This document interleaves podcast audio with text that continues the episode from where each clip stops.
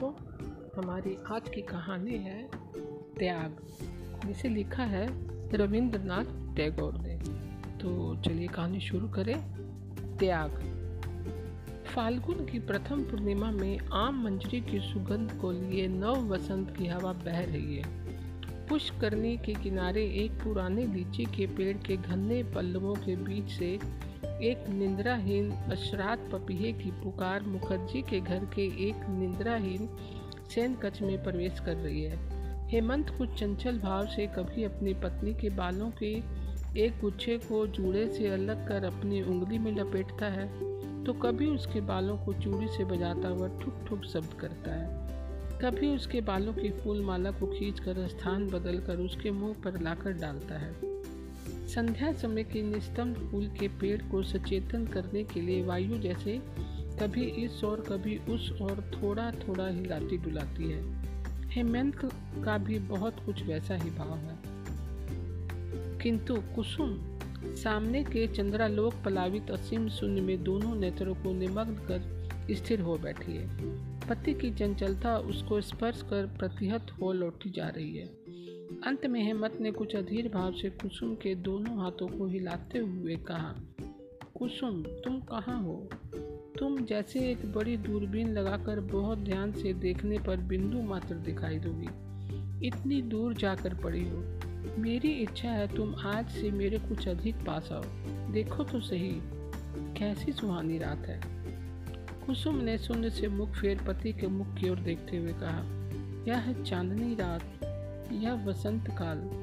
सब इसी क्षण मिथ्या हो नष्ट भ्रष्ट हो सकते हैं। ऐसा एक मंत्र मैं जानती हूँ। हेमंत ने कहा यदि जानती हो तो उसे उच्चरित करने की आवश्यकता नहीं है। और अगर ऐसा कोई मंत्र मंत्र जानती हो जिससे सप्ताह में तीन चार रविवार आ जाएँ, तो फिर शाम के पाँच, साढ़े पाँच बजे तक ठहर जाए तो वह मैं सुनने को तैयार हूँ।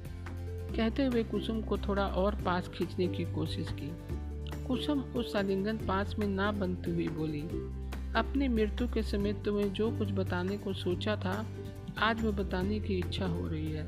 आज जो मन में आ रहा है, तुम चाहो जितनी भी सजा दो, पर मैं उसे झेल लूँगी।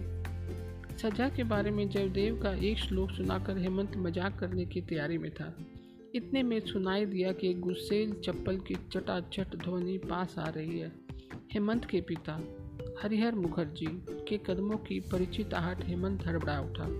हरिहर कमरे के दरवाजे के पास आकर क्रोध से गरजते हुए बोले, हेमंत, बहू को अभी इस घर से भगा दो। हेमंत ने पत्नी के मुँह की ओर देखा। पत्नी ने भी कुछ विस्मय प्रकट नहीं किया। केवल दोनों हाथों के बीच वेदना से मुँह छिपाकर अपने सारे बल और इच्छा द्वारा अपने को विलीन करने की चेष्टा की। दक्षिण वायु के साथ पपीहे का स्वर कमरे में प्रवेश करने लगा। किसी के कानों में वह नहीं पड़ा। जितनी असीम सुंदर पृथ्वी, इतनी सहजता से ही यहाँ सब कुछ बेसुरा हो जाता है। हेमंत ने बाहर लौटकर पत्नी से पूछा, क्या यह सच है? पत्नी ने कहा, सच है। फिर इतने दिनों तक बताया क्यों नहीं? कई बार बताने की चेष्टा की, पर बता ना सकी। मैं बड़ी पापी हूँ। तो आज सब कुछ खोल कर बताओ।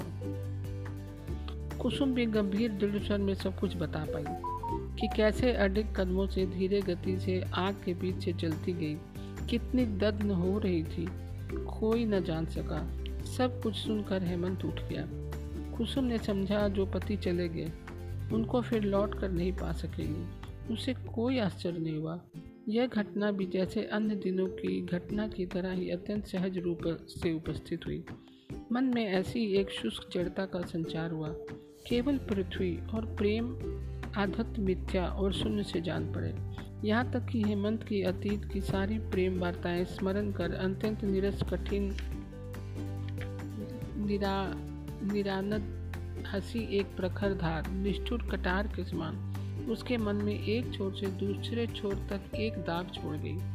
शायद उसने सोचा, जो प्रेम इतना अधिक सा लगता है, इतना दुलार, इतनी प्रगाढ़ता, जिसका दिल मात्र विच्छेद ऐसा मरमान जिसका मुहूर्त मात्र मिलन इतना अंधकार में जो असीम अनंत जैसा लगता है।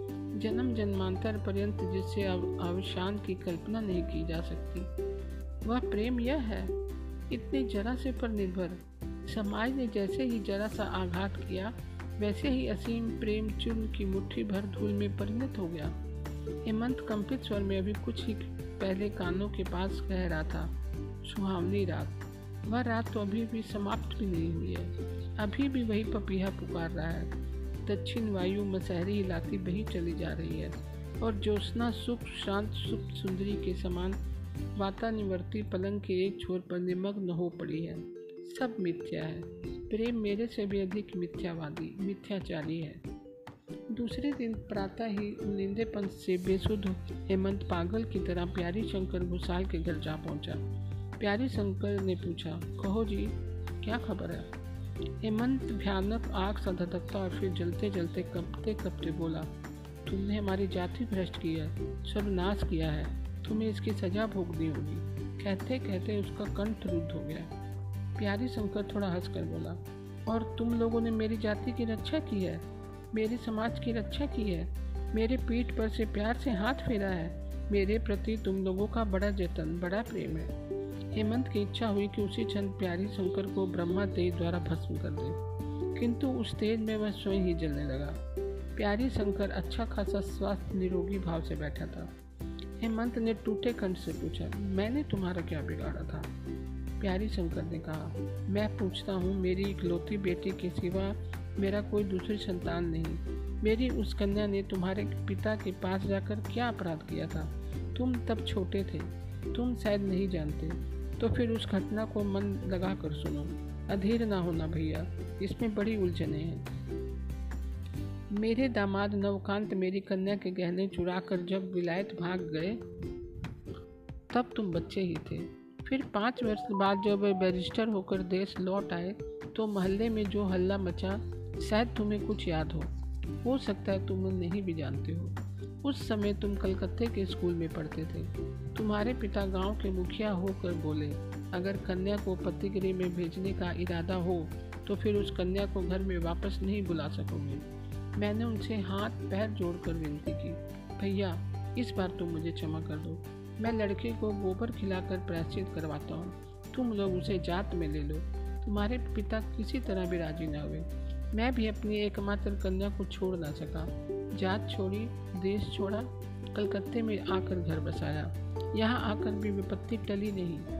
जब अपने भतीजे की विवाह की सारी तैयारी कर ली, तब तुम्हारे बाप ने कन्या पक्ष को उत्तेजित कर विवाह तोड़वा दिया। मैंने भी प्रतिज्ञा की, यदि इसका बदला ना लूँ तो मैं ब्राह्मण का लड़का नहीं। अब तुम थोड़ा बहुत कुछ समझ गए होगे, लेकिन ज़रा और सब्र करो, सारी घटना सुनने पर खुश होगे। इसमें बड़ा रस है। तुम जब कॉलेज में पढ़ते थे, तब तुम्हारे डेरे के बगल में ही विप्रदास चटर्जी का मकान था। बेचारे अब रहे नहीं। चटर्जी बाबू के घर में कुसुम नाम की एक बाल विधवा अनाथ कास्त कन्या आश्रित थी। लड़की बड़ी सुंदर थी। वृद्ध ब्राह्मण कॉलेज के जवान छोकरों की नज़र से उसे बचा रखने के लिए कुछ चिंताग्रस्त हो गए थे। लेकिन बूढ़े आदमी की आँखों में धूल झोंकना एक लड़की के लिए कुछ भी मुश्किल नहीं था। लड़की अक्सर छत पर कपड़ा सुखाने जाती और बिना छत पर गए शायद तुम्हें भी पाठ कंठस्थ ना होता। दोनों छतों से तुम दोनों में परस्पर किसी प्रकार की बातचीत होती या नहीं, यह तो तुम ही दोनों जानो। किंतु लड़की के रंग ढंग देखकर बुढ़े के मन में संदेह जागा, क्योंकि घर के काम काज में लगातार चूक होने लगी और तपस्विनी गौरी के समान दिन दिन वह आहार निंद्रा का त्याग करने लगी। कभी कभी तो वो संध्या समय बुढ़े के सामने ही बिना बात आँसू नहीं रोक पाती थी। अंत में बुढ़े ने यह आविष्कार किया कि छत पर तुम दोनों में मौके बेमौके चुपचाप साक्षात्कार होता रहता है। यहाँ तक कि कॉलेज न जाकर दोपहर में छत के ऊपर की पर छत्ती की छाया तले छत के कोने में तुम पुस्तक हाथ में लिए बैठे रहते। निर्जन में अध्ययन का अचानक तुम्हें इतना उत्साह जगा।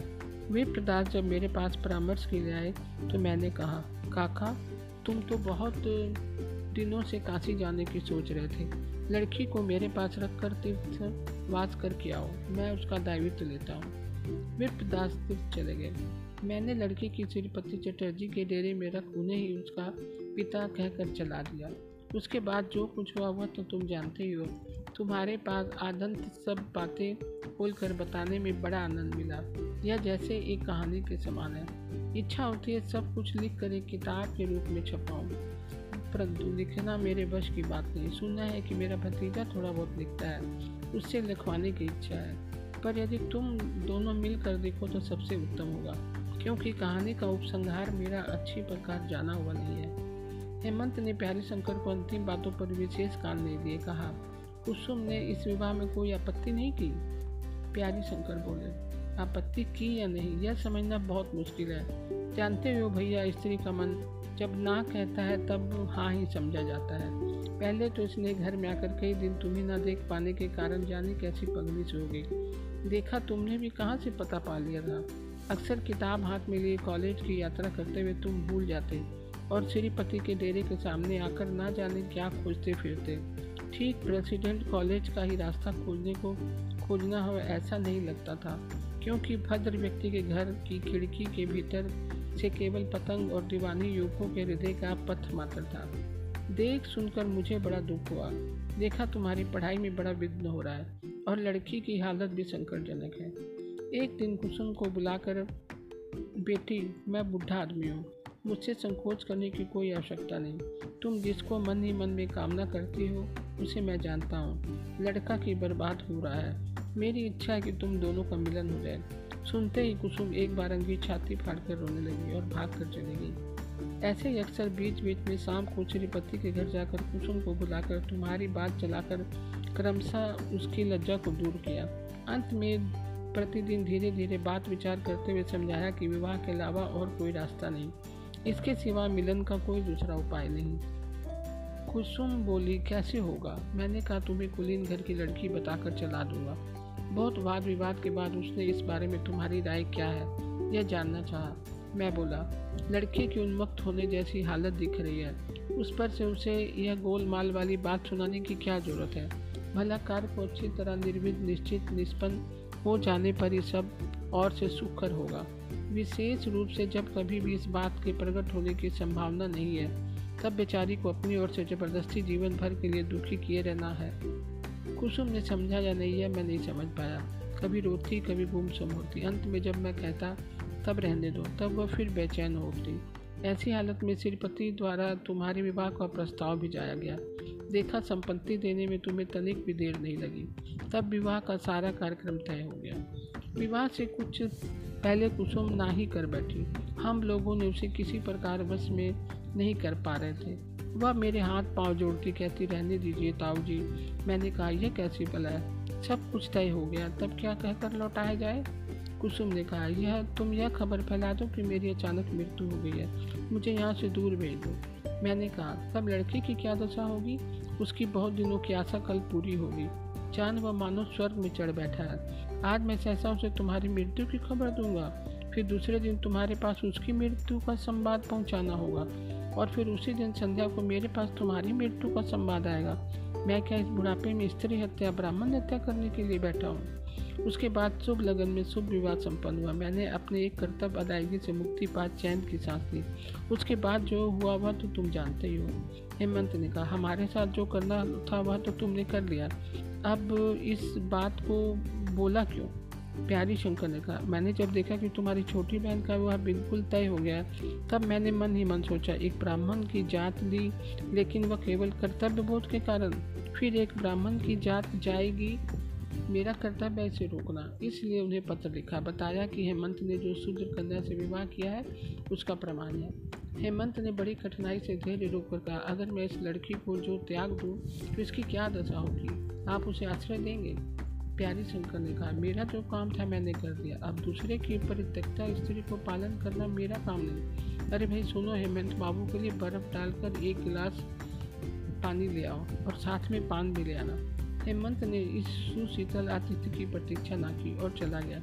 कृष्ण पक्ष की पंचमी, अंधेरी रात, पंछी बोल नहीं रहे थे। तालाब के किनारे लीची का पेड़ जैसे काले चित्रपट पर प्रगाढ़ दाग के समान पोता गया। केवल दक्षिण वायु इस अंधकार में अंधभाव से चक्कर काट रही मानो उसे रात के पंजे ने दबोच रखा है और आसमान के तारे निर्विमित सतर्क नेत्रों से प्राणपन से अंधकार भेद करना जाने क्या रहस्य आविष्कार करने में लगे हैं। शयन कक्ष में दीपक नहीं जल रहा है। हेमंत खिड़की के पास पलंग पर बैठा, सामने के अंधकार की ओर ताक रहा है। कुसुम धरती पर दोनों हाथों से उसके लिपटे पैर पर मुख रखे पड़ी है।